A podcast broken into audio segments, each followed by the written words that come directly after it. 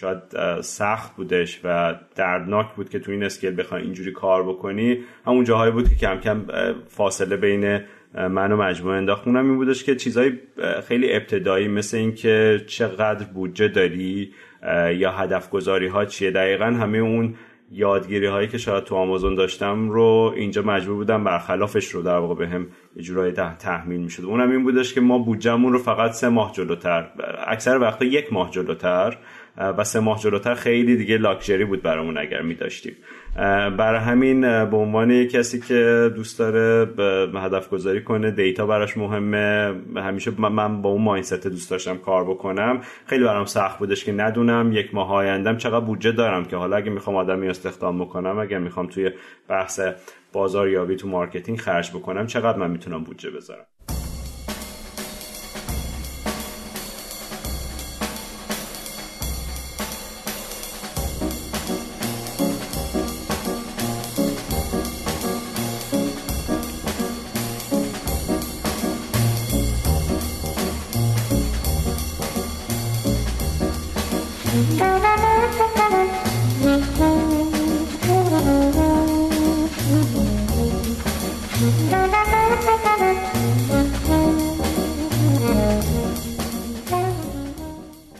سلام همه. خوش اومدیم به پادکست ده صبح. من امید اخوانم و متاسفانه امروز میسم یک کار شخصی براش پیش اومد و به این مصاحبه نرسید. پادکست ده صبح پادکستی است در حوزه مدیریت کارآفرینی و استارتاپ که در فصل سه راجع به داستانهای فراز و نشیب کارآفرینا صحبت می‌کنیم و مصاحبه انجام میدیم.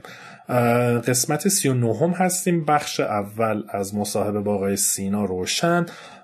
سینا توی در واقع آمازون کار کرده بعد از اینکه دکتراش رو توی حوزه مالی یا فایننس از این سیاد فرانسه گرفته. وارد آمازون شده توی اروپا.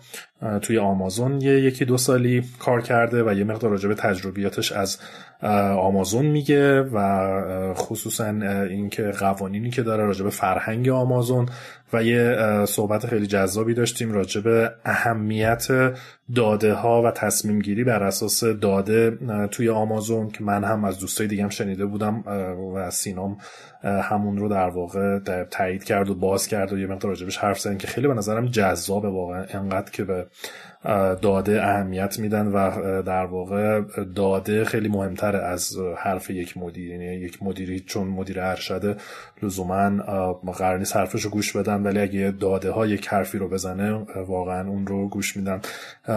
خیلی جذابه راجع به اون داره میگه و یه مقدار از چیزایی که توی آمازون یاد گرفته. و بعد راجع به اینکه چی شد که اصلا از در واقع فرانسه برگشت ایران البته حالا فکر کنم لوکزامبورگ اگه اشتباه نکنم آمازون اونجا بود. به حال از اروپا چی شد که برگشت ایران به خاطر در واقع شروع پینتاپین که حالا اگر یادتون باشه پینتاپین بود که بعدا تغییر نام داد به اسنپ تریپ و در واقع استارتاپ گردشگری حوزه در واقع گروه اسنپ هست. راجب پینتاپین میگه که چجوری از صفر شروع کردن و چه چالش هایی داشتن. اون زمان فکر کنم سال 2015 بوده. که در واقع ظرف دو سال رسوندنش به 120 نفر که بعد تحویل داد و تعریف می‌کنه که چه عللی باعث شد که در واقع پینتاپین یا اسنپ رو ول کنه بی خیال شه و بیاد بیرون و استارتاپ خودش رو راه بندازه به نام فرش باکس که کلا خیلی متفاوته. برای من خیلی جالب بود که یهو یک field خیلی متفاوتی تو حوزه سلامت و غذا و حالا استارتاپی که در واقع هم بحث data توش مهمه اما عملا یک محصول فیزیکی داره تولید داره تأمین داره غذا داره اینها. و بعدم تعریف می‌کنه چی شدش که واقعا چه عللی پیش اومد که دید فرش باکس خیلی نمی‌تونه موفق باشه و تصمیم گرفت که از فرش باکس بیاد بیرون و به دلایل دیگری در واقع تصمیم با مهاجرت به کانادا گرفت. و در در واقع قسمت بعد یا بخش دوم مصاحبه که شما می‌تونید هفته دیگه گوش بدینش راجع به استارتاپ جدیدی که توی کانادا تأسیس کرده میگه که اونجا مفصل میگه در زمینه در واقع sample marketing هست نمونه میدن اینا خیلی توضیح میده. نظرم خیلی جذاب بود واقعا مدل کسب و کار نوآورانه ای هست و خودش هم گفت خیلی رقیبی که دقیقا همین کارو بکنن نداره و خلاصه از صفر کل قسمت بعد رو تعریف می‌کنه که از صفر چجوری ایده استارتاپش اومد و غیره تا چند راند جذب سرمایه کردن و در راند فعلی چند میلیون دلار قراره جذب بکنن و چه اتفاقایی افتاده که حالا تو بخش بعد می‌تونید اون رو گوش بدین. من فکر می‌کنم دیگه بیشتر از این صحبت نکنم و شما رو بسپرم به این بخش از مصاحبه امیدوارم که براتون مفید باشه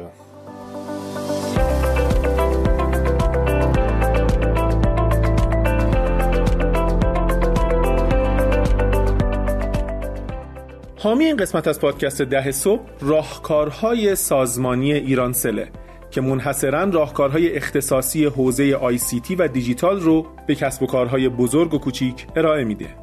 خدمات پرطرفدار حوزه ICT راهکارهای سازمانی ایرانسل شامل خدمات پیشرفته زیرساخت ابری، سرویس موبایل و اینترنت سازمانی، شبکه امن انتقال اطلاعات و سرویس بیسیم واکه میشه.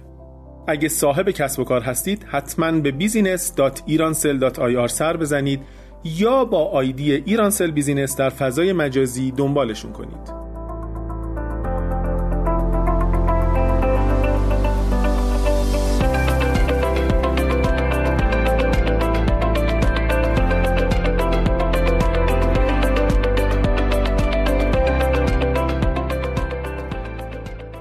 خب سینا جون سلام خیلی خوش اومدی و ممنون که برای ما وقت گذاشتی سلام مرسی جان سلام می‌کنم همه دوستانی که قرار این اپیزود رو بشنون خب سینا به ما بگو که متولد چه سالی هستی و کجا به دنیا اومدی؟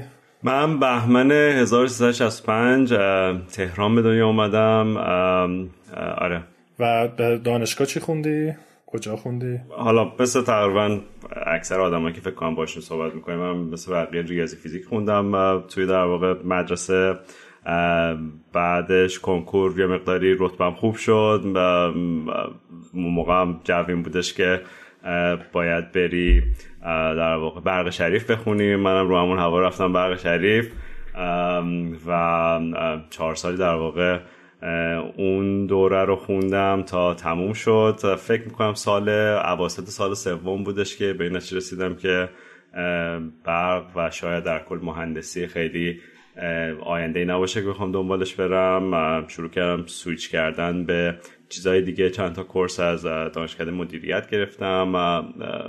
فکر کنم یه course ی بود که اکثر بچه های شریفی at some point تو دورشون گرفتن system dynamics و یه course هم توی در واقع corporate finance گرفتم. خیلی برام جذاب شد داستان finance و شروع کردم apply کردم برای رشته های finance برای در واقع ادامه تحصیل. و شدش که تونستم برم business school اینسیاد توی فرانسه و اونجا شروع کردم به خوندن در واقع PhD finance که تقریبا پنج سالی هم اون بودش تا بعد دیگه وارد حوزه کار شدم. یعنی فوق لیسانس و دکترات رو با هم اونجا گرفتید فرانسه درسته؟ آره یه دوره پنج ساله در واقع مثل هم دوره آمریکا بود دو سال اولش course ه و بعد یه qualification exam داری که وارد در واقع اون دوره research میشه خب بعدش کار چیکار کردی بعد از اینکه فارغ التحصیل شدی آره فکر می‌کنم از اونجایی که حالا کلا شاید هم همون داستانی که شاید توی دوره لیسانس خیلی تصمیم گیری هست صد درصد واضح نبود. این که آکادمی رفتن هم در واقع یه given ی بود اکثرا برای افرادی که داشتن درس میخوندن و که باید دکترا بخونی. دکترا at some point به یعنی فکر کنم برای بقیه خیلی واضح بود برای من خیلی واضح نبود که باید بری توی در واقع دنیای academia و دنیای استاد بشی. و بعد من dynamics های اون دنیا رو که می‌دیدم می‌دیدم یه ذره زیادی کنده برام یه ذره شاید حتی politics هاش حتی دنیای corporate یه مقدار شاید بیشتر هم باشه در بعضی موارد. و اون اثرگذاری که اسم کردم باید داشته باشه رو نداشت. و خب در واقع فکر می‌کنم دوباره سال دوم سه ساله در واقع سوم بودش که تصمیم گرفتم که دو در درسم رو که تموم می‌کنم دیگه وارد دنیای آکادمی نشم و برم دوران وارد در واقع industry بشم. همیشه هم بحث tech برام جذاب بود خیلی و خب finance خونده بودم. باید از اون طریق کم کم وارد این حوزه می شدم شروع کردم apply کردم برای سری از در واقع کمپانی هایی که برام خیلی جذاب تر بود. اون زمان هم فکر می‌کنم آمازون حالا همیشه همینطور هستش اون موقع هم خیلی داشت hire می‌کرد و یه مقداری هم mindset شون mindset متفاوت بود از بقیه که دوست داشتن از side در واقع engineering و غیره و از side business school خیلی هم از business school ها hire می‌کردن هم از در واقع مهندس ها و این شدش که باشون مصاحبه کردم و در واقع خیلی براشون جذاب بود و تونستم که job رو بگیرم برای headquarter اروپا توی در واقع لوکسامبورگ. توی role finance ی شروع به کار کردم تو حوزه در واقع retail شون. چند تا در واقع قسمت اصلی داشت. اون زمان در واقع خورده فروشی دیگه. بله بله. خورده فروشیشون بود بحث AWS بود و بحث حالا اون موقع اسمش یادم رفته قسمت کانتنتشون بودش که حالا اسمش ریبرند شده الان که این سه تا بخش کلی بود که من تو بحث خورده فروشی درگیر چند تا پروژه حالا کلی در سطح اروپا بودم که باید بحث finance شون رو support شون می‌کرد درسته. پس اولین کار حرفه زندگی واقعا آمازون بود درسته؟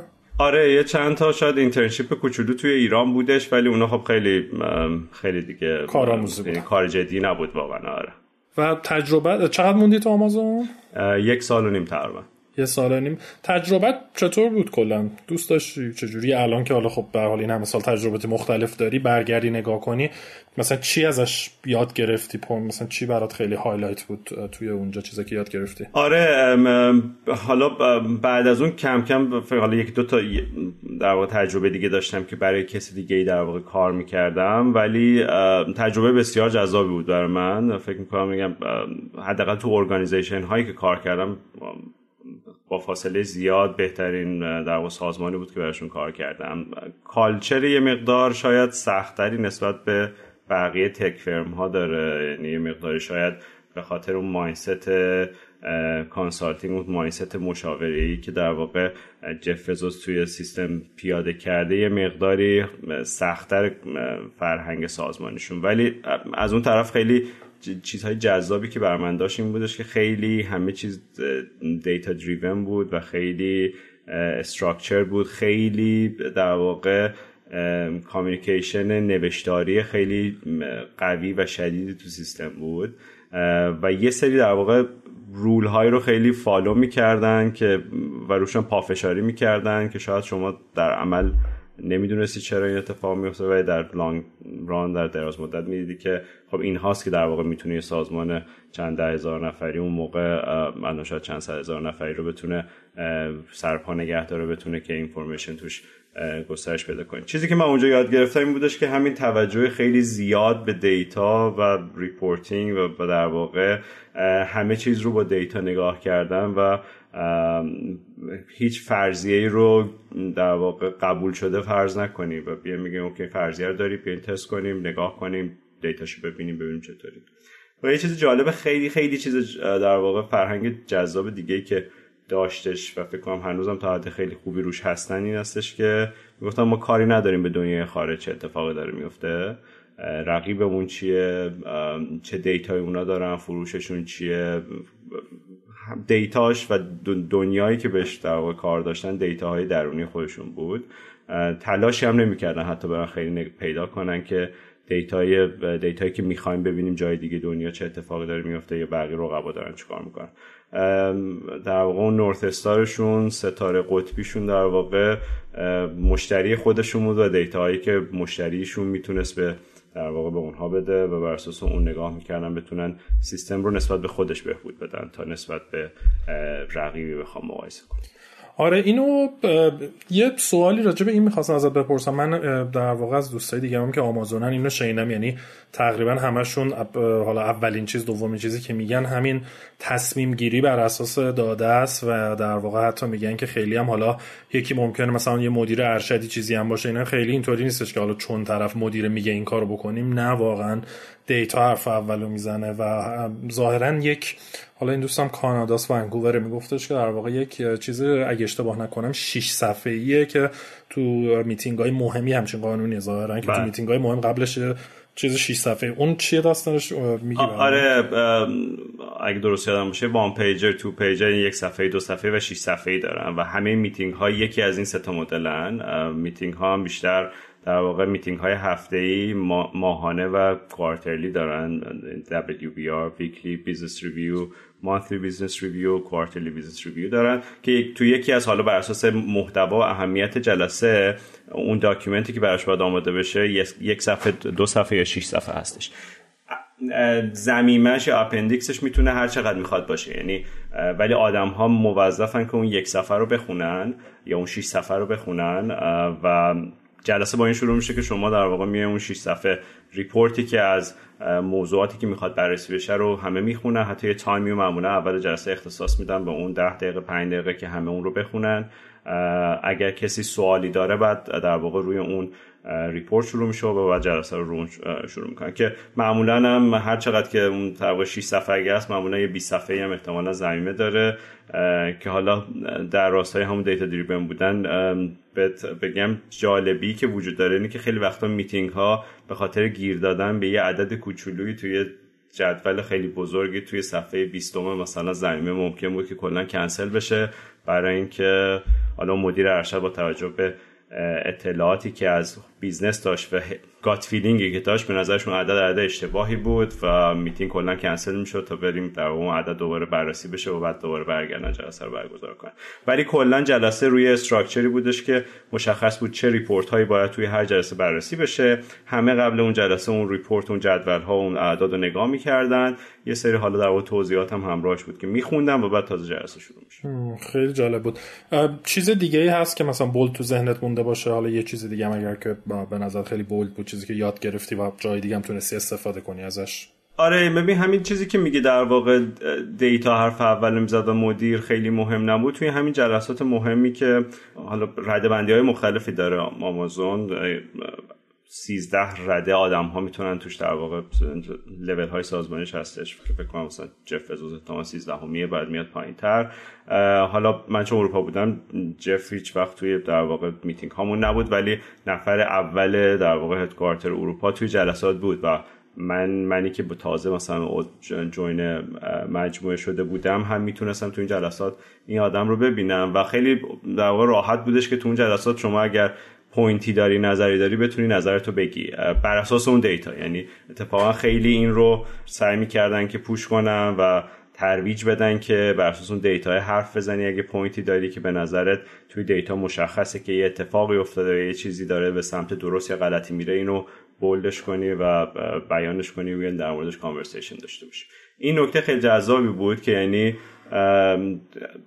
در واقع judgment و در واقع بگم اون سلیقه‌ای بودن رو از از بحث ها می‌کشید بیرون و میذاش که دیتا فقط حرف خودش رو بزن آره جالب و دوستم یه چیزی نقل می‌کرد که خیلی بر من جذاب بود. می‌گفت به جای اینکه در واقع مثلا من بگم چون سینا من اینو میگم نظر من اینه می‌گفت سوم شخص می‌کنن خیلی وقتا میگن دیتا اینو داره میگه. یعنی انگار بین من و تو بحث نیست. تو دیتا داری اینو میگه داریم ما راجع به یک چیز سومی حرف می‌زنیم و آره یه ذره اون روح هم از از فرهنگ سازمانی آمازون می‌کشه دیگه یعنی میگم خیلی فرهنگ شاید بیشتر investment banking ی یا میگم consulting ی داشته باشه. هم همه چیز خیلی من میگم و creativity لزوما خیلی توش حرف عجیبی نمی‌زنه. حداقل تو بحث خرده فروشی یا AWS یا سمت در واقع content و غیرش بحثی مقدار متفاوت باشه. اون خیلی نمی‌دونم. ولی این سمت هر چیزی که دیتا میگه خیلی اینکه من چه فکری می‌کنم لزوما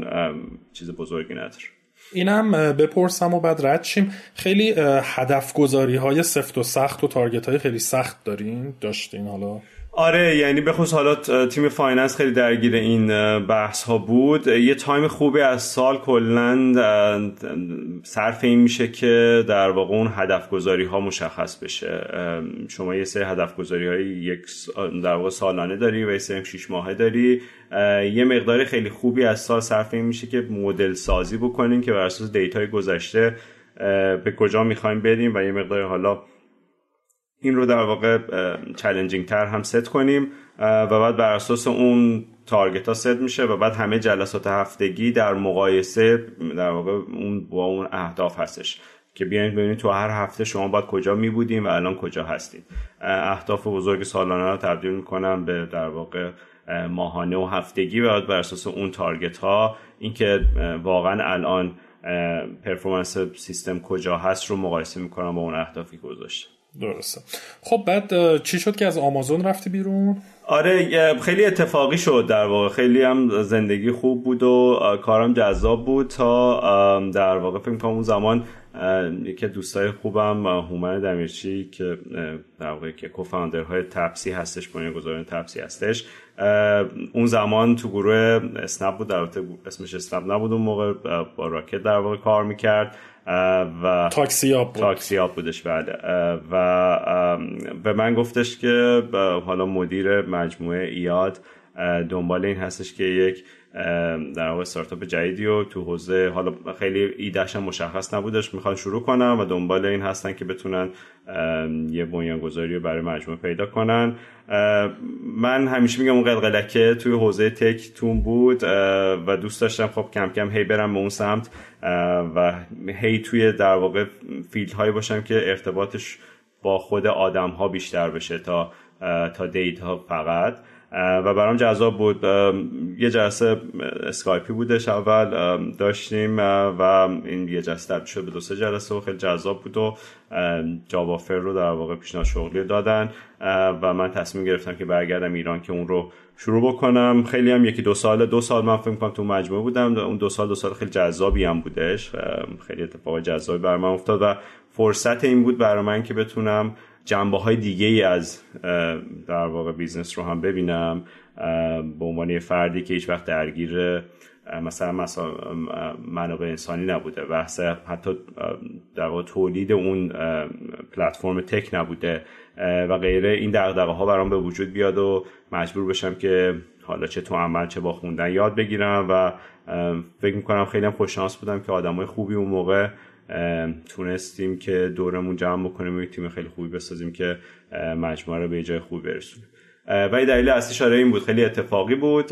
یه پیشنهادی شد و پیشنهاد جذابی بود. و فکر می‌کردم که توی این مسیر هم می‌تونم خیلی یاد بگیرم هم یه چیزی بسازم که باعث شد برگردم ایران. چه سالی بود سینا؟ 2015 میشه. 94 دیگه. 94 6 سال پیش در آره دیگه 94 که اگر که اشتباه نکنم در واقع تو روی پین تا پین کار کردی بله که بله. بعدا تبدیل به اسنپ تریپ شد درسته؟ بله بله بله. و تو موقعی که شروع کردید تنها بود یا دو نفر بودین؟ من نه من بودم در واقع یک نفر بودم شروع کردم در واقع به استخدام که اولین نفر یک نفر از در واقع حالا آدم هایی که بعدا senior developer مون شد رو استخدام کردم. یه ذره جلوتر CTO مون رو در واقع پیدا کردیم و استخدام کردیم. ولی آره اول شروع کردیم در واقع تیم tech رو چیدن و بعد تو حوزه های فروش و غیره شروع کردیم جذب کردن و تیم رو بزرگ کردیم. که آره میگم تا تقریبا توی دو سال رسیدیم به 120 نفر تقریبا. 110 یا 20 و بعد از تو امیرعلی مهاجر مدیر عامل شد یا کس دیگه ای باز بود؟ یه،, فرد انگلیسی به نام مارک هم بودش. فکر کنم اینها هولوش مثلا یک سال بعد از اینکه در واقع ما کار برده بودیم جلو تقریبا مارک یک سال یک سال خورده که کار رفته بود جلو. فکر کنم مارک به مجموعه اضافه شد. کلا حالا راکت یا بگم شاید شاید فرهنگ mindset ایاد بود. خیلی دنبال این بودن که در واقع همیشه بتونن backup option داشته باشن. چون خیلی مدلی که با founder ها در واقع کار می‌کردن مدل شاید optimal ی نبود مدل ایدئالی نبود. و خب همیشه این ریسک وجود داشتش که اون بنیانگذار بخواد بره توی زمانی. فکر کنم همین موضوع هم برای هومن اتفاق افتاد هم برای من هم برای خیلی دیگه. و برای همین همیشه دنبال بودن که یک کس پلن بی داشته باشن که اگر اون فرد رفت بتونه جایگزین کنن برای همین فکر کنم سال تقریبا سال دومی که مجموعه داشت کار می‌کرد مارک به تیم اضافه شد. که دیگه فکر کنم به جایی رسیده بود که اون جذابیت مجموعه بر من داشت کمتر می‌شد. حالا دلایلش هم فکر کنم اکثرا آدم ها می‌دونن. خیلی شاد سیستم سیستم ایدئالی نمی‌رفت جلو از لحاظ چه planning برای دراز مدت چه حتی governance داخلی خود سازمان و بحث های اینکه پول چجوری داره توی سیستم خرج میشه و غیره. خیلی جذاب نبود برای من و به همین دلیل خب من کم کم از مجموع جدا شدم و فکر کنم که مارک بودش و بعدم امیرعلی مهاجر به سیستم اضافه شد که سیستم رو بردن جلوتر. من حالا برای مخاطبا بگم در واقع خب ما داریم راجع به گروه اسنپ صحبت می‌کنیم که راکت اینترنت در واقع شرکت آلمانی است که از بنیانگذاران حالا گروه کلا اسنپ در ایران. در مورد اسنپ تریپ ما با امیرعلی مهاجر تو فصل دو مصاحبه کردیم. می‌تونید برید گوش بکنید و هر آنچه که خلاص راجع به اسنپ تریپ بخواید توی مصاحبه هست. و با آقای جوبین علاقه بند هم یه مصاحبه تو فصل دو داشتیم که جوبین اون موقعی که در واقع اسنپ بود حالا دقیقا موقعی بود که مدیر عامل خود اسنپ داشت می‌شد جوبین ولی قبلش تو گروه اسنپ بود و در واقع فکر می‌کنم معاون استراتژی یا مدیر استراتژی بود و راجع به کلا ساختار گروه اسنپ و راکت اینترنت و چجوری کسب و کارا را میفته و بنیانگذارا رو میارن و اینا صحبت کرده اون رو هم می‌تونین گوش بدین. خب سینا حالا برای اینکه می‌خوام وقت باشه که رو استارتاپ بعدی که تو ایران بود هم صحبت کنیم راجع به اون دوره پین تا پین چه نکات highlight هایی داری یا چیزای bold ی که تو ذهنته چیزی که یاد گرفتی؟ کجاش سخت بود؟ چیاش جذاب بود؟ آره من فکر می‌کنم اون زمان کلا دوران به نسبت طلایی صنعت tech توی ایران بود. برای اینکه خیلی آدم ها در واقع حول و زیادی تو سیستم بود و خیلی آدما دوست داشتن که آدم هایی که تو صنعت های دیگه بودن و صنایع دیگه بودن و آدم های قوی بودن وارد این حوزه بشن. فکر می‌کنم این خوبیش برای ما این بودش که باعث شدش که با آدم هایی که توانایی خیلی زیادی دارن بتونیم کار کنیم هم تیمی های خیلی خوبی داشتیم. این برای من خیلی جذاب بود. من خیلی هاشون خیلی یاد گرفتم تو حوزه های مختلف و برای من این, این خیلی جذاب بود که همه کنار هم تونستیم رشد بکنیم بزرگتر بشیم توانایی هامون بیشتر بشه. و الان می‌بینم خیلی از اون افراد یا حالا تو position های خیلی بالایی توی کمپانی های دیگه تو ایران مشغولن یا حتی اونهایی هم که رفتن هم در واقع موفق هستن تو شرکت هایی که هستن. این بزرگترین جذابیتی بود که برای من داشته یعنی برای من خود هدف اصلی اومدن اون یادگیری بود. ولی کلیت بخوام بگم یکم در واقع جذابیت اصلیش برای من این بودش که فهمیدم کجاها رو می‌دونم و کجاها رو نمی‌دونم و تونستم که یه ذره تایم بذارم روی قسمت هایی که نمی‌دونم یه چیز اولیه یاد بگیرم و بعد در واقع یه پلنی برای خودم بچینم که چی روش کار بکنم که بتونم بهتر بشم. و دیدم که میشه که یه چیزی رو از اول شروع کرد و ساخت و این امکان وجود داره و می‌تونی یه چیز بزرگ و یه ایده بزرگ بسازی. و مهمترین چیزی هم که حالا در واقع راکت شاید یاد گرفتم این بودش که فهمیدم که اگر بخوام یه چیزی رو به اون مدل ایدال خودم درست کنم چه کارهایی رو نباید بکنم و چه کارهایی رو باید بکنم چه, چه چیزهایی تو اون سیستم اگر ایدئال بود ادامه بدم چه چیزهایی بخصوص اگر ایدئال نبود بتونم ازش دوری کنم که بتونم در واقع سازمان بهتر رو setup کنم. آره برای من بیشتر اون یادگیری خیلی جذاب بود و بودن آدم های جذاب دور برم که بتونم ازشون یاد بگیرم. خب سینا فقط یه چیزی تو خب به حال موقعی که در واقع تو رفتی تو آمازون حالا داشتی تو finance و توی position ی کار می‌کردی توی شرکت خیلی بزرگ بر اساس درسی که خونده بودی وقتی که اومدی ایران و خب پین تا پین رو قرار بود در واقع راه بندازی از صفر واقعا شروع بکنی خب تو خیلی چیزا بود که قاعدتا تجربهش رو نداشتی که تجربه ساختن business استارتاپ از صفر فلان استخدام هزار تا چیز. اینا رو چجوری یاد گرفتی؟ چیکار کردی؟ اولا خب خیلی صحبت می‌کردم اون موقع با بقیه بچه هایی که این مسیر رو یه مقدار جلوتر از من رفته بودن. سعی می‌کردم تجربه اونا یاد بگیرم. ولی یه چیزی که خیلی سریع بهش رسیدم و سعی کردم سر لوحه کارم قرار بدم اینه که قبول کنم که خیلی چیزها رو نمی‌دونم و آدمی رو استخدام بکنم که اون می‌دونه و بهش اعتماد کنم.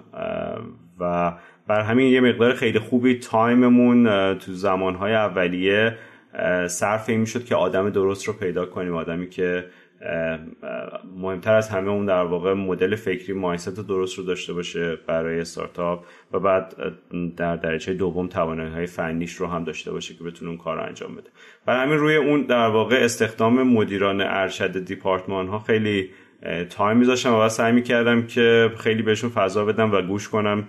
که نظرات اونها چیه و فقط با عدد و رقم و لاجیک سعی کنم که اگر می‌تونم جایی بهشون کمک کنم که یه ذره مسیرشون رو بهتر برن هدف گذاری بهتری بکنن و غیره.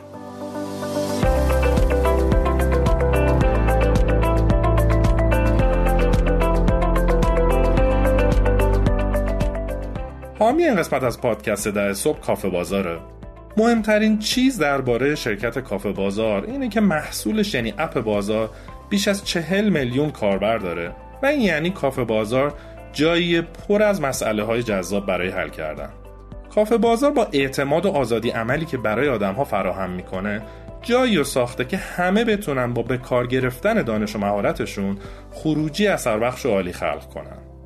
اگه دوست داریم بدونین کافه بازار تو چه موقعیت شغلی دنبال همکار جدید میگرده به وبسایت careers.kafebazar.ir سر بزنید c a r e e r s.kafebazar.ir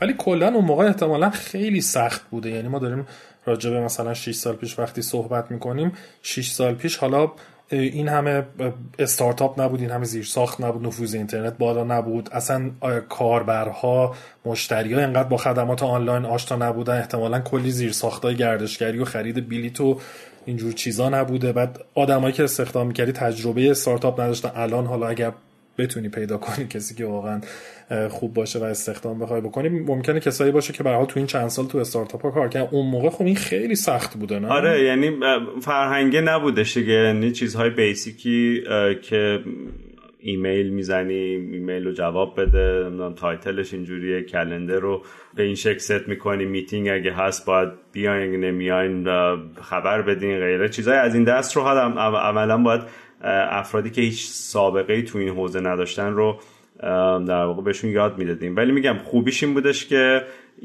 یه چند تا آدم کلیدی خوب تو مجموعه تونستیم اضافه بکنیم که حالا یا با این در واقع مدل فکری آشنا بودن یا خیلی سریع یاد می‌گرفتن و خودشون هم علاقه داشتن و میخوندن و همزبون شدیم خیلی سریع و تونستیم که اون رو کم کم درست کنیم. ولی حرف درسته یعنی کلا این پروسه من فکر می‌کنم هیچ وقت پروسه ساده ای نیستش. الان هم که در واقع این همه سرویس های آنلاین تو ایران داریم فکر می‌کنم کار ساده نباشه. ولی اون موقع یکی از عجیب ترین کارهایی که اتفاق میافتاد. یعنی اینجوری بگم اون موقع حالا همیشه من فکر می‌کردم که احتمالا برخورد داشتن و همسو کردن آج راننده آژانس ها خیلی کار سختریه تا هتل هتل دارها برها هتل دارها آدم های احتمالا تحصیل کرده ترین یه مقدار طبقه اجتماعی شاید متفاوت تری باشن درآمد بیشتری دارن و غیره ولی در عمل اتفاقا برعکس بود. یعنی فهموندن مزایایی که شما می‌تونی براشون ترافیک بیاری و باشون کار کنی و در قبالش یه مینیموم هایی رو نیاز داری که به یه شکلی به تو خبر بدن که چه تعدادی در واقع اتاق دارن چقدر ظرفیت دارن و غیره یا در واقع حالا به قول خودشون کانفرم کنن. اون بوکینگی که شما دارین رو خیلی سخت بود باشون در واقع کار کردن و قبولوندن بهشون. و فکر می‌کنم که نیروی فروش ما خیلی مجبور بود از مدل های مختلف با اینا صحبت بکنه تا کم کم بتونیم اون فرهنگر توشون بسازیم. الان فکر می‌کنم یه ذره اوضاع بهتر شده و همیشه اون اولین نفره که این کار می‌کنن احتمالا خیلی کار سختی دارن. ولی فکر می‌کنم الان دیگه تقریبا یه سیستم بوکینگی تقریبا روی همشون وجود داره که می‌تونن ظرفیت ها رو بگیرن. قبلا همه چیز دستی بود همه چیز منوال انجام می‌دادیم. و با مدل هایی که این ور در واقع جای دیگه دنیا نگاه می‌کردیم بوکینگ و غیره خیلی شاید لرنینگ هایی که از اون داشتیم نمی‌شد در واقع اونها رو منطبق کرد به بازار ایران. برای اینکه دینامیک های بازار ایران خیلی متفاوت بود و بازیگرهایی که تو این حوزه بودن خیلی متفاوت در واقع کار می‌کردن. خیلی مجبور بودیم بشینیم پای صحبتشون ببینیم. حالا چی برای اونا کار می‌کنه؟ ما چه انگیزه می‌تونیم به اونها بدیم که یه ذره سعی کنیم اونها رو متقاعد کنیم که تو جهتی که ما می‌خوایم یه قدم مثبت بردارن. آره خیلی به خصوص میگم توی خارج از مجموعه باز داخل مجموعه یه مقدار دستمون بازتر بود که اگر آدمی با اون مدل نمی‌تونه کار بکنه خب باش کار نکنیم. اگه می‌تونیم آموزش بدیم آموزشش بدیم و سعی کنیم آدمای درست رو بیاریم. ولی خارج مجموعه دیگه خیلی دست ما نبودش. و این این خیلی کار سختی بود که بتونی اونها رو کم کم قانع کنی که به شکل درستی با سیستم کار کنی. و خب این scale ی که کردین در واقع گفتی اگه اشتباه نکنم گفتی تو دو سال رسیدین حدود 120 نفر درسته؟ درست درست.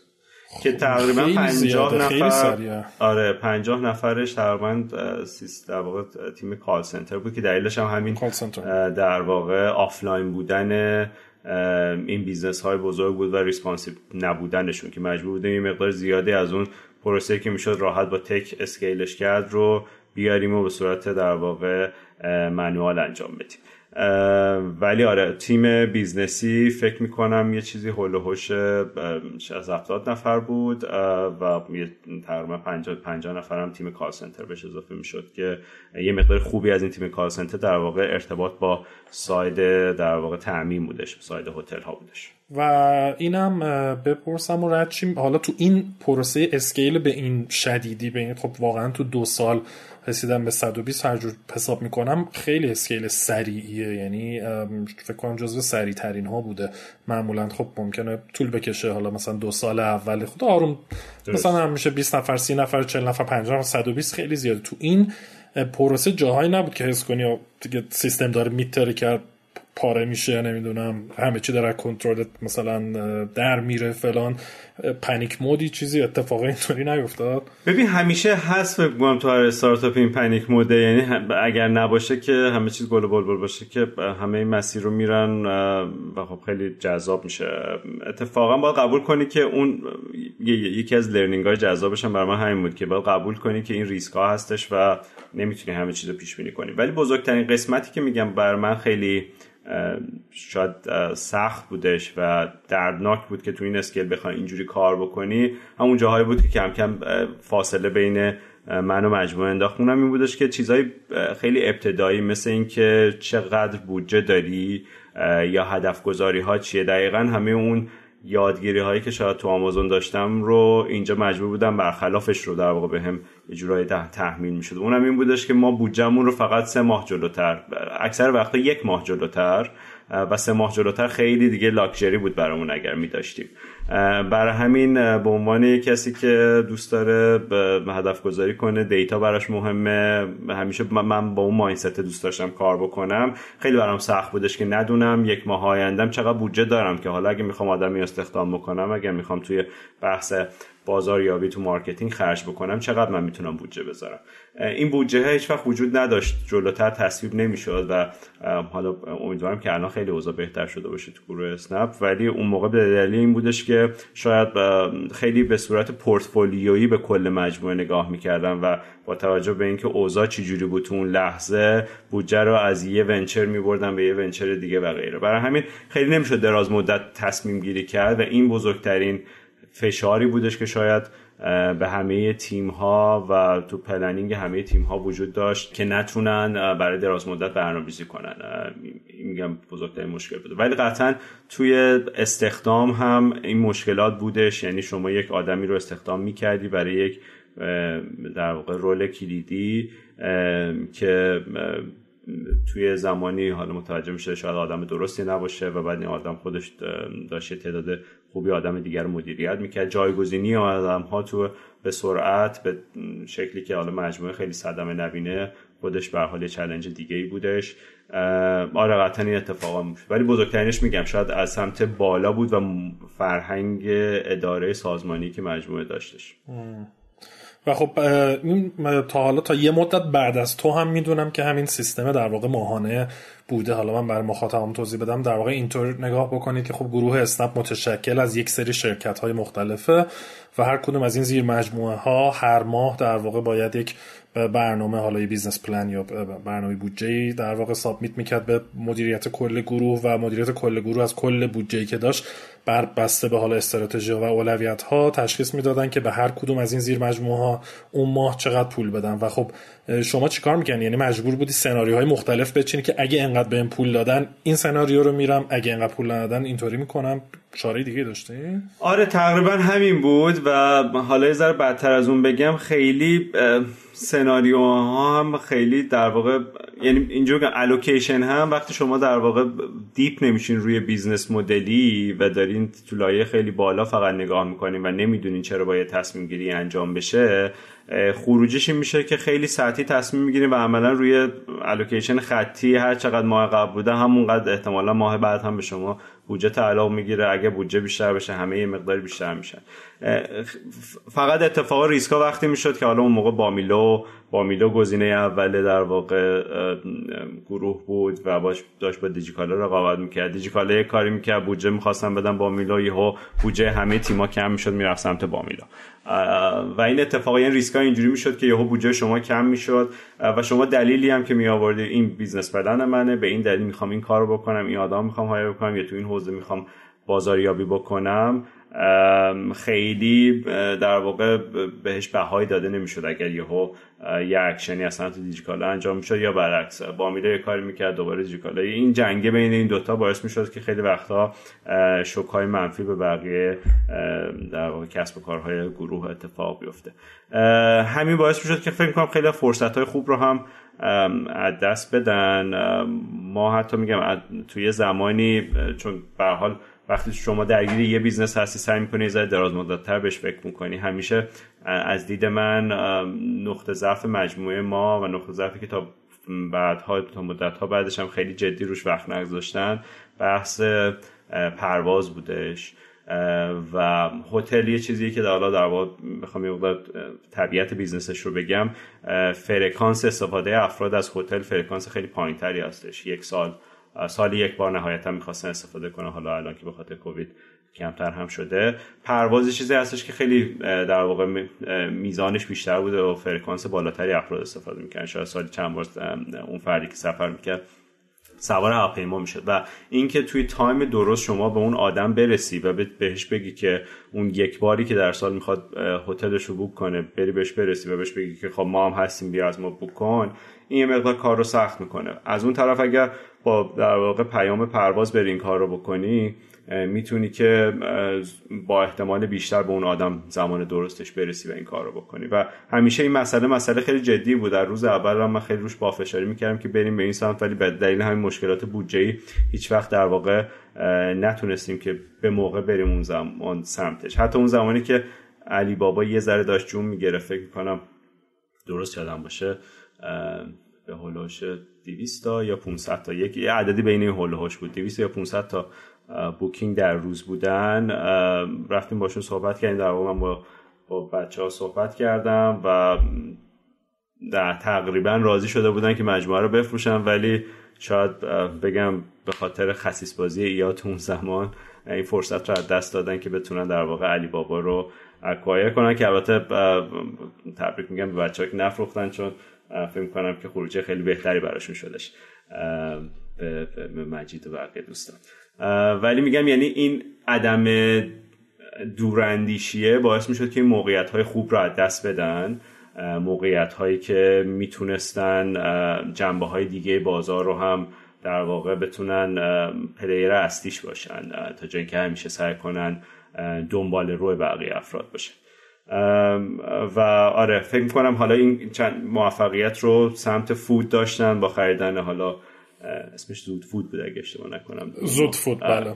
زود فود داشتن اسنپ رو فکر می‌کنم خب چون اولی بودن تونستن این کار رو بکنن توی در واقع توریزم هم این شانس رو داشتن که بتونن market leader باشن که فکر می‌کنم از دست دادن. به همین دلیل بحث عدم تمرکز زیاد توی vertical های مختلف business شون و داشتن دانش کافی توی هر کدوم از اون حوزه هاست آره و البته یه جاهایی هم به حال فیل کردن و شکست خوردن دیگه مثل مثلا اسکانو یا خود بله. در واقع بامیلو یا یک سری های دیگه هم بله بله. خب ما رچیم از این برای مخاطبا ما با هم اسنپ فود علی بابا هم مصاحبهاش توی فصل دو موجوده می‌تونید گوش بدین داستان اونها رو هم بشنوین بعد سینا علت حالا غیر از این چند تا موردی که گفتی علت مثلا بول دیگه هم بود که مثلا به خاطرش تصمیم گرفتی جدا بشی از مجموعه؟ ببین من فکر می‌کنم افراد کلا خیلی توی این مدل در واقع کاری حالا جدا از بحث مدیریتی مدل کار کردن که یکی از دغدغه‌های اصلی بود بحث در واقع اون در واقع مالکیتی که شما تو مجموعه هم دارین خیلی مسئله بزرگی میشه. شما وقتی که همه در واقع انرژی تو می‌ذاری و روزی داری 14 15 ساعت کار می‌کنی و هم غم در واقع پیشرفت اون مجموعه هستش. از اون طرف هم دوست داری که توی پیشرفت مجموعه شریک باشی. و مدل مالی که در واقع سازمان گذاشته بود برای سهامداری بنیانگذارانش مدل خیلی ضعیفی بود و مدلی بودش که هیچ وقت حتی اجرایی هم نشد با اینکه حتی ضعیف بودش. و در واقع قول هایی که داده شدش وقت عملی نشد و این دلیلی بودش که همه افراد فکر می‌کنم که تک تک افرادی که توی مجموعه تو تو توی در پادکست با صحبت کردی و الان توش توی مجموعه نیستن اگه بپرسی ازشون این می‌تونه دلیل اصلی باشه که در واقع مجموعه رو دیگه باهاش در کار نمی‌کنن جدا شده ازش. این این یه دلیل اصلی بود و بعدم اون در واقع مدل کاری که یه مقداری شاید اصاب خوردی علکی ایجاد می‌کرد و شما وقتی می‌دونستی یه کاری درسته و داری کار برعکسش رو انجام میدی این باعث میشدش که اون خستگی تو تنت بمونه و توی یه زمانی تصمیم بگیری که دیگه نخواهی تو مجموعه باشی. درسته. خب بعدش که اومدی بیرون چیکار کردی؟ بعدش من یه مدت در واقع حالا که یکم استراحت کردم بعد یه کار کوچیکی رو تو حوزه فودتک شروع کردم در واقع پلتفرم در غذای سلامت بودش با یکی دو تا مدل در واقع اینوری بودش که توی حوزه غذای سلامت سالاد و چیزهای دیگه و از اون طرف سرویس به corporate ها داشت فعالیت می‌کرد که اون رو شروع کردم که متاسفانه یه مقدار شاید درگیر بحث production شدیم برای اینکه نتونستیم supplier خوبی پیدا کنیم که اون سمت ما کمک بکنه. و تا یه حد خوبی هم رشد کردیم به سوددهی نسبتا معقولی هم رسیدیم. تا بعد کم کم دیگه بحث مهاجرت برای من جدیتر شد. و خب تصمیم گرفتم که اون business رو به نفر بعدی که در واقع می‌خواد تو این حوزه فعالیت کنه واگذار کنیم که تونستیم در واقع با, یه سود کمی شاید مجموعه رو واگذار کنیم به این فرد و از اون طرف بتونیم در واقع به کار بعدی که برام علاقه من علاقه بهش داشتم در واقع برسیم. که اسمش سالاد باکس برسه فرش باکس فرش باکس باشه و فرش باکس هنوز یعنی الان داره با همین نام کار می‌کنه؟ تا جایی که می‌دونم اون فردی که چیز می‌کنه خیلی در, در حد محدود داره یه کارایی می‌کنه. دیگه خیلی در جریانش نیستم ولی اون در واقع مایلستونی که ما داشتیم که بیاد یه پلتفرم آنلاینی بشه که بتونه فراتر از خود بحث غذا و مواد غذایی باشه و بیاد پلتفرم سلامتی باشه و data های سلامتی افراد جمع آوری بکنه اونها خیلی به اون مرحله نرسید هیچ وقت و بعد از اونم دیگه رها شدیم و در واقع ایده یا حالا اون مثلا ارزش پیشنهادی اون unique value proposition چی بود؟ چی متمایز می‌کرد Fresh Box رو از حالا کسای دیگه که تو حوزه تامین غذا و کیترینگ و اینا؟ ببین میگم بحث تامین غذا و کیترینگش دریچه ورود ما بودش. به اینکه بتونیم یه community از افراد بسازیم که این افراد دغدغه‌شون سلامتی هستش و بتونیم با data هایی که ازشون جمع آوری می‌کنیم بتونیم سرویس های درست تو زمینه های مختلف بهشون بدیم بیشتر بحث ساختن اون community بودش روی پلتفرمی که بتونیم در واقع اون نیازمندی های سلامتی افراد که روز به روز داشت توی, جامعه بیشتر می‌شد رو بتونیم جواب بدیم. میگم متاسفانه به خاطر اینکه تأمین کننده های خوبی تو حوزه تولیدش نتونستیم پیدا کنیم یه مقدار درگیر تولید شدیم که مقدار پرسه های پیشرفت مجموعه رو کنتر کرد و بعد هم به دلیل حالا تغییرات شرایط سیاسی و اقتصادی کشور من توی زمانی به نتیجه رسیدم که دوست دارم مهاجرت بکنم و دیگه ادامه دادن اون داستانی مقداری شاید دور از ذهن از چه سال تا چه سالی رو فرش باکس کار کردی؟ از وقتی که مجموعه جدا شدم فکر می‌کنم یه دو سالی جسته گریخته درگیر اون بودیم تا بعد دیگه کم کم بحث های مهاجرت و کار جدید پیش اومد و درگیر این کار شدیم و شریک داشتی توی Fresh Box یا تنها شروع کردی؟ نه شریک شریک داشتم رضا رضا محمد و چیز جذب سرمایه کردین یا نه؟ با سرمایه شخصی شروع کردین و سودش کردین یا چه شد؟ با سرمایه شخصی شروع کردیم یه مقدار جذب سرمایه کردیم و آره دیگه به شکل رفتیم جلو. ولی کم بود جذب سرمایه خیلی زیادی نبودش. و تیمتون مثلا چند نفر شد تو حالا تو بیشتری حدش؟ تو peak ش فکر کنم نزدیک سی نفر بودیم سی نفر ولی شامل کسایی که در واقع تو تولید هم نقش داشتن. بله بله. یعنی عمدهش اصلا تولید بود درسته؟ عمده تیم business یش چه نصف نصف بودش تقریبا نزدیک نصفش side business بود بقیه سمت تولید بودش. و توی اون کار چیا highlight ها چیه حالا چون کار مختلف کردی من دیگه برای اینکه وقتمونم کمه سعی می‌کنم یه تیکه تیکه بپرسم که بخش بعد مصاحبه رو رو استارتاپ فعلیت بذاری آره چیزی که برای من خیلی جذاب بود توی اون این بودش که در واقع یه مقداری شاید چیزی یادگیری بزرگی که برای من داشت بودش که ایده کوچک و بزرگش خیلی مهم نیست. مهم اینه که خیلی همونقدر تقریبا کار می‌بره و بعد از اون بودش که سعی کردم یه مقداری شاید ایده هام رو بزرگتر بکنم و بلند پروازانه تر فکر بکنم. چون در نهایت کوچیک و بزرگیش همونقدر از زمان می‌بره و انرژی می‌بره. تا حداقل اگر به ریترنی می‌خوای برسی به ریترن جذابتری برسی دیگه. چه جالب. و اونجا چی شد اصلا؟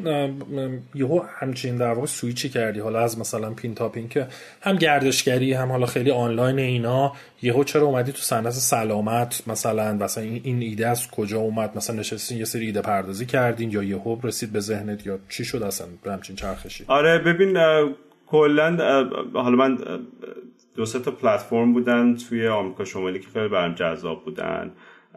یکی Sweetgreen بودش که در واقع یه chain بزرگ با همین concept توی آمریکا جنوبی آمریکا شمالی خیلی بزرگ شده و کمپانی بیلیون دلاری شده و یکی دیگه یه business ی بودش که توی حوزه تامین در واقع غذا برای corporate ها فعالیت می‌کرد با گذاشتن یه سری یخچال ها و دستگاه ها اونجا و